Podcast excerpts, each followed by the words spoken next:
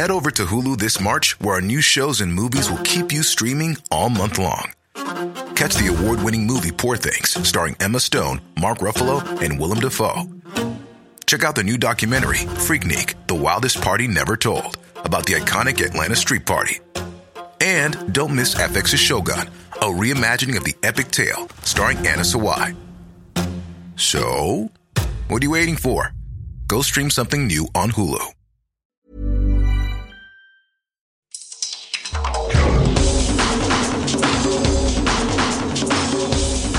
Welcome to the World in Sport. I'm Vinnie Wylie. This week we hear from Fiji at the Under 19 Cricket World Cup. The World 7 Series resumes in Wellington, and another bumper field for the Cabramatta Nines Rugby League.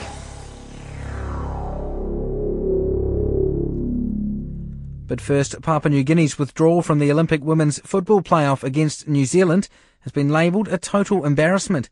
After losing the opening leg in Lae, PNG were forced to pull out of the return match in Auckland when the squad did not get the visas for New Zealand. The withdrawal is being analysed by FIFA, which will decide on whether further steps or investigation are required. The PNG Sports Minister, Justin Tkatchenko, says the whole situation is unacceptable. I think it's pretty crystal clear and summed up by saying that PNGFA totally stuffed it up. They didn't get their act together and they have let down our girls big time. And this is due to the fact that they need to get their priorities in order and their administration in order and make sure that these normal formalities are also followed through. I can't see why they wouldn't have had it done. You can't say it didn't slip their mind because they knew they were travelling to New Zealand and to travel to New Zealand and Australia, you need a visa. The team qualified for this final Olympic playoff by winning the Pacific Games gold medal in Port Moresby, and so that was July last year. So, as you say, it's been a very long time knowing that these two matches were going to happen early in 2016. This is a completely separate situation to the organisation of the FIFA World Cup in November. But even with that, our girls should have not have been. Uh, let down in such a way where they couldn't play off their final. You know, it would have been very difficult for them to win. But the experience and uh, the whole situation is very, very important. What has to happen is PNGFA have to get their act together and clear out this issue uh, immediately to ensure that it never, ever happens again. They can't say they didn't have any money or funds or uh, staffing they did. It's for them to explain, but at the end of the day, it was a stuff up. They have to fix it. They have to make sure it never happens again. They have to work with my office and the PNG Sports Foundation, and uh, we all work together as a team and, and make it happen. On the FIFA side of things with the World Cup, we're working very uh, collectively together to ensure we have World Cup for the under 20 women here in Port Moresby.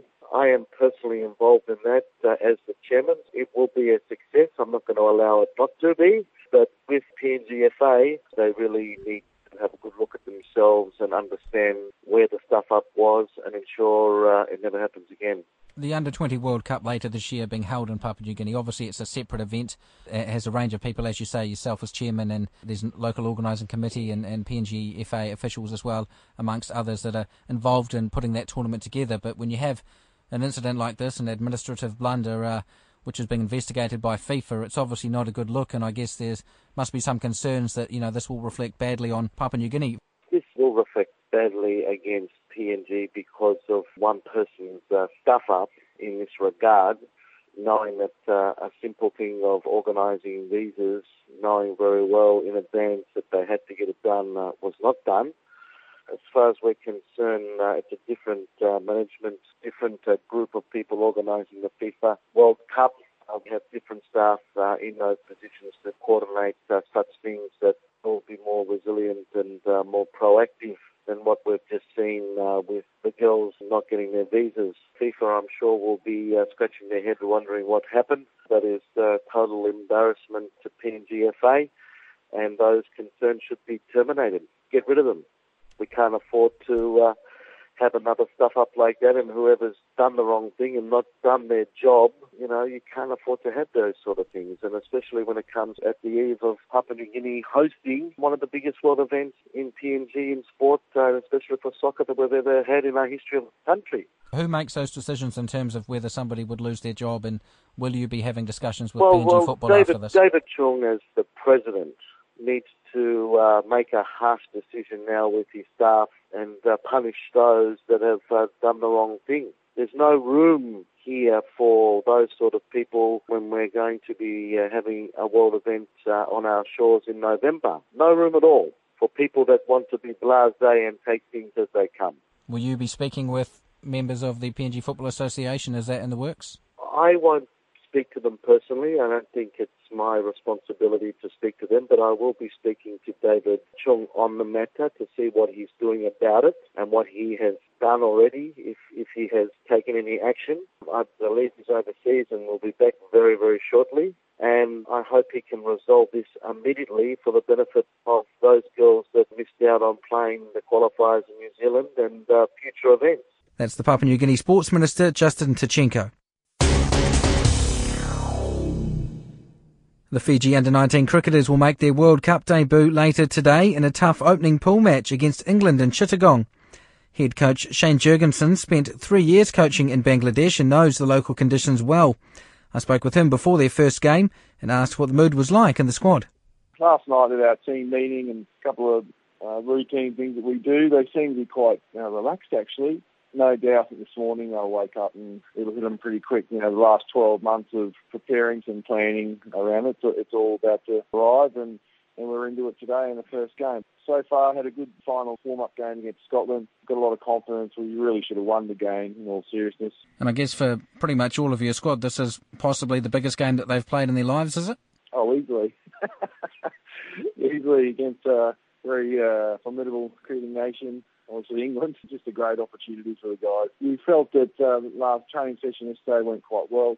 We get it right, you just never know, but you know, no expectation on the boys. Just go out there and, and we'll just ask them to do their best. And our biggest battle is making sure that we keep you know focused for 100 overs and play the whole game, and that's where we've come a bit undone a little bit at times in Australia in the five games we played there and then two warm-up games here. We, we've played well 60 to 80 overs out of 100, and then we've just lost our focus, and that's due to probably our inexperience of actually playing cricket and not playing a lot of 50 over cricket. You've got a lot of local knowledge uh, of Bangladesh, having coached there for a few years, and you're up there just before Christmas as well with the T20 League. How have the players adapted to those local conditions, and how has that knowledge helped you in your preparations? Certainly made life a lot easier off the field in terms of just making sure we've got a lot of things around the, to support the players in place. In terms of stuff on the field, well, pitches in Bangladesh tend to be slow, obviously on the low side. The big thing here is that the wickets can be inconsistent, so you can get a lot of variation actually out of the pitch itself. It's probably not quite as quick as obviously some of our bowlers as the other guys here. So we need to make sure we utilise the variation from the pitch with some subtle variations of slower balls and cutters, cross seamers. So they're all the type of deliveries that a bowler can bowl, a, a seam bowler. What we're probably missing is a fair income sort of spinner. However, we've made plans around our seamers and set some field that we can try and restrict the opposition. And then with our batting, yeah, you just got to make sure you really watch the ball and play straight and, and continue to play straight and get, give yourself time at the crease. And then you get used to the conditions. We've got bat the 50 overs, and it's a common thing to say, but it's easier said than done. And uh, a lot has been made of the security situation in Bangladesh. Australia opted not to travel there. Uh, a lot of arrangements have been put in place by the ICC for all the teams. Uh, now that you're on the ground, how's everyone feeling? Is it all in order? Oh yeah, everything's been going quite well so far. The only battle that we had into the two warm-up games was making sure we got to the ground because we had a couple of issues with our bus. A couple other teams had issues with the buses and, and more so the travel. We were playing in a place called Fatulla. It took us nearly two hours to get back. Everything else has been fantastic. Everything's been good so far around security and there's, there's been no issues and everyone feels safe, I'm sure. And finally, uh, what are the expectations? What um, goals do you put upon yourself on the team for this tournament? Obviously, Fiji are new to it. You've got Zimbabwe and the West Indies to come up and pool play later on as well. Um, what sort of approach do you take to this tournament? One, I just want to you know make sure that we play really well ourselves and give ourselves every chance. If we do that, anything can really happen. So there's no doubt it'll be very tough. If we can walk away with one or two wins it'd be great. Uh, obviously, we all want more, but in all seriousness, you, you're fighting against teams and players that have been playing this game for a lot longer than us. Our biggest battle is, is making sure that we play well, and then if we, we play well, then we can put ourselves in a chance to be competitive and put in a good performance. As long as we're very competitive and also entertaining, we've done some cool things off the field and, and shown, uh, you know, the spirit of this team and spirit of Fiji. So we're trying to entertain off the field and also on the field. Let's see what happens. That's the Fiji cricket coach, Shane Jurgensen. The World Seven Series resumes in Wellington this weekend with Sonny Bill Williams grabbing plenty of headlines ahead of his All Black Sevens debut. South Africa and France are among the other countries to call in 15-a-side stars to bolster their Sevens ranks, while Fiji have the services of France-based Semi Kunatani once more. Ben Ryan's team lead the standings on points difference after two rounds, but he says they are still yet to reach top gear. A little bit different to previous seasons. What we're trying to give them more of is time off and rest, knowing that it's a long season with Rio looming large in August. So they had a couple of weeks off and then got back into the gym and did some um, daily training just to tick them over, really. And then we had a camp, but only nine players were in camp. The rest were playing in the Coral Coast. We've only got one player injured from Cape Town and Dubai, Viliame Mata, and he's only going to be out for a few weeks, but just going to miss the next two tournaments. But Semi Kunatani will come in from Toulouse. So all in all, we're as strong as we were in the first two tournaments. How do you balance those guys from offshore? Last year you had Samisoni Viriviri popping in for tournaments, and I know it's kind of a, a, balancing act with their clubs, obviously in Europe typically, and, and also with your squad being settled and giving them opportunities if they're going to be coming into the Rio reckoning. Is it a, a delicate balancing act, or is there a certain amount of tournaments that they are available for? I think it would be delicate if there were more than you know uh, one or two or three coming in. You know, I think teams like South Africa, I'm sure, will have had some challenges integrating the 15s boys straight into their squad ahead of their full-time sevens boys. But with Fiji, you know, it's just the one guy, Semi, who's been a ever stay really in the team for since I've been here, certainly in the last couple of seasons. So he knows the systems pretty well. Toulouse have been in communication with us, so you know, it's put into his contract before he left that he'd be available for four tournaments, and two of those are going to be these two. Is it literally just one, two, or three guys that are, are in that sort of situation? Then it's certainly looking that way because there's nothing from World Rugby regulations to say that they have to be released for any of these World Series tournaments. Obviously makes things for the lesser tier nations like us difficult because, you know, we can't throw money at them to gain release and we don't have centrally contracted players that the union like New Zealand or South Africa do. So what we're going to have to do is make sure that the conversations with the clubs are good and open and frank and all these clubs that have benefited so much from Fijian players over the years it's um, perhaps time for them to repay that a little bit and allow these boys to come back to the island and play at least uh, one tournament. With the changing rules, there's no club, if it's not in contracts, that will even contemplate releasing them for four. But if we can get them in the system and they can come on tour with us, then we'd consider them for the Olympic training squad. And after then, it's you know it's down to whoever comes through. But you know my stance is still the same as it's always been. I would love the local boys to make up the majority of the spots at Rio, but we're going to pick on form. So the overseas players, it's up to them. They've got to get themselves released. I've got to help with that. The clubs have got to show some flexibility, and frankly, some of them are showing us none. I thought last year there was a requirement under the World Rugby rules that they had to be released for an international competition. Is that different this year, or? Yes, it's different this year because every tournament in the World Series was regarded as an Olympic qualifier. So we've got this strange situation that um, in the qualification year we could, you know, pick whoever we wanted. Uh, all the clubs once we started talking about wanting to get players released during the season, some of them, particularly the French clubs, bent over backwards to make that almost impossible for us with injuries that sprung up, passports that had suddenly run out, etc., etc. So it was actually quite difficult, and that's why we only really pulled in Samisoni for last year. This year, there is no Olympic qualifier regulation. Obviously, these are just normal games, even though they're incredibly important as we build up towards Rio. So only teams that can benefit really this year in New Zealand Africa who have centrally contracted players in the union, and the union then can make these calls. Everybody else is stuck with no IRB Reg 9, so it means it's virtually impossible. And I understand what the clubs want to do. They put the club first, but like I said, the amount of players that have come in, particularly into France from Fiji, and really helped the game on so many ways and uh, entertained. It would be lovely if some of those clubs understood that and allowed them to come back into to tournaments. So we'll wait and see. Obviously, you've got the squad that you've got, and it's a pretty consistent squad uh, this season, as you say. Just the one injury. Um, how are you approaching this Wellington event? Are you, are you going in there with a bit of confidence? Oh, we're certainly undercooked still. We're not really pushing the accelerator up until a few months before the Olympic Games, but what we're doing is creating a very good base and we're making sure that fitness won't let us down in the, tournament. Certainly, we're going to leave room for improvement in all those areas. The bread and butter is we're in a very good place. We've got local boys that are doing the business, working incredibly hard on the island, and uh, you know we're very happy with what's happening with the program. So, of course, you know, a short trip across to Wellington we are confident, but we've got you know a tough group. Um, if we continue our 100% record in group games, which we've had now for a long time, then we're going to have a very very hard crossover group of France or Samoa or USA or England, you know, and, and that's terrifically difficult. That's the Fiji Sevens coach, Ben Ryan. There's another bumper field to contest this weekend's Cabramatta Rugby League Nines in Sydney. 32 teams representing the likes of Thailand, Malta and Ireland will be in attendance, with American Samoa, Samoa, Niue, Cook Islands, Fiji and West Papua representing the Pacific region. American Samoa won the plate last year, and coach Paul Robick says it's always a great event. It's really um, taken off, and it's just getting bigger every year. What's your lineup looking like this year? I understand you've got a uh, one or two big names that have uh, made themselves available. Yeah, we've got um, all the ones that I wanted released from their uh, club teams over there, uh, which is uh, which is great. And uh, we've got a real good um, a good hooker in for us this year with uh, Peter Godinet. Um, he's playing for our side this year.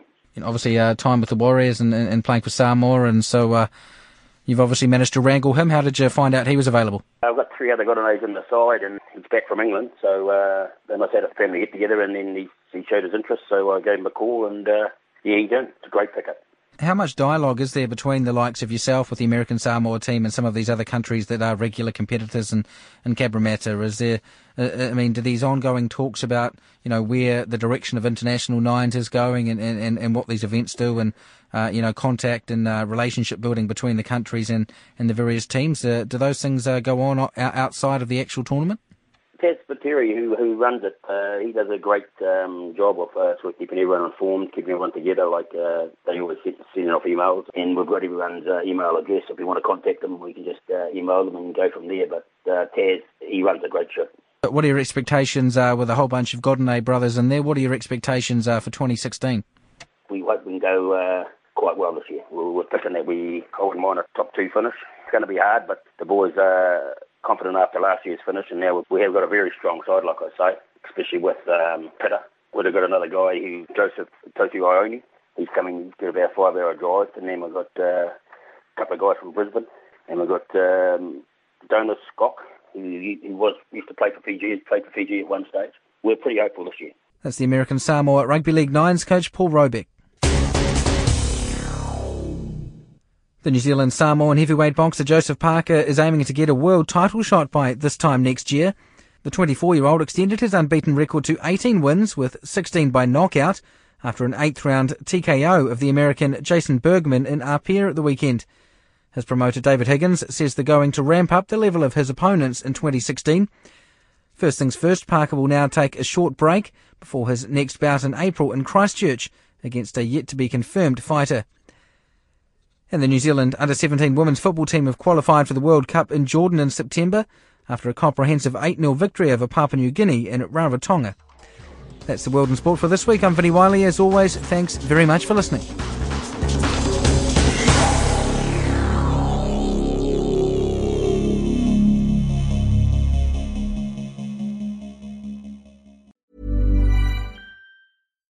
Botox Cosmetic, out of botulinum toxin A, FDA approved for over 20 years. So, talk to your specialist to see if Botox Cosmetic is right for you. For full prescribing information, including boxed warning, visit BotoxCosmetic.com or call 877-351-0300. Remember to ask for Botox Cosmetic by name. To see for yourself and learn more, visit BotoxCosmetic.com. That's BotoxCosmetic.com.